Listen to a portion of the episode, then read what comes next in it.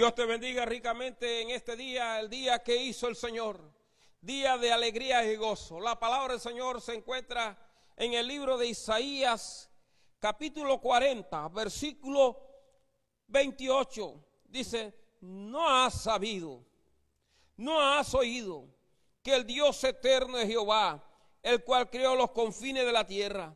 No desfallece, ni se, ni se fatiga con cansancio, y su entendimiento no hay quien lo alcance. Es algo que todo el mundo debe conocer, pero no todo el mundo lo conoce.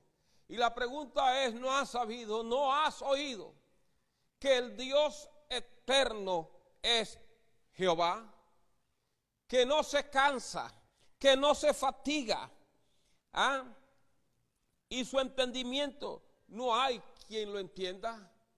Tenemos que comprender esto, hermanos, que por las eternidades, por los tiempos, por los siglos que han pasado, la tierra ha vivido momentos tan duros y difíciles como estos, pero Dios ha permanecido allí. Dios no cambia. Dios sigue siendo el mismo de ayer, de hoy y por los siglos, por lo cual tú debes mirar al Dios eterno, al creador de todas las cosas, para que entiendas que Él tiene control de todo. Hoy Dios está a tu lado. Dios te bendiga.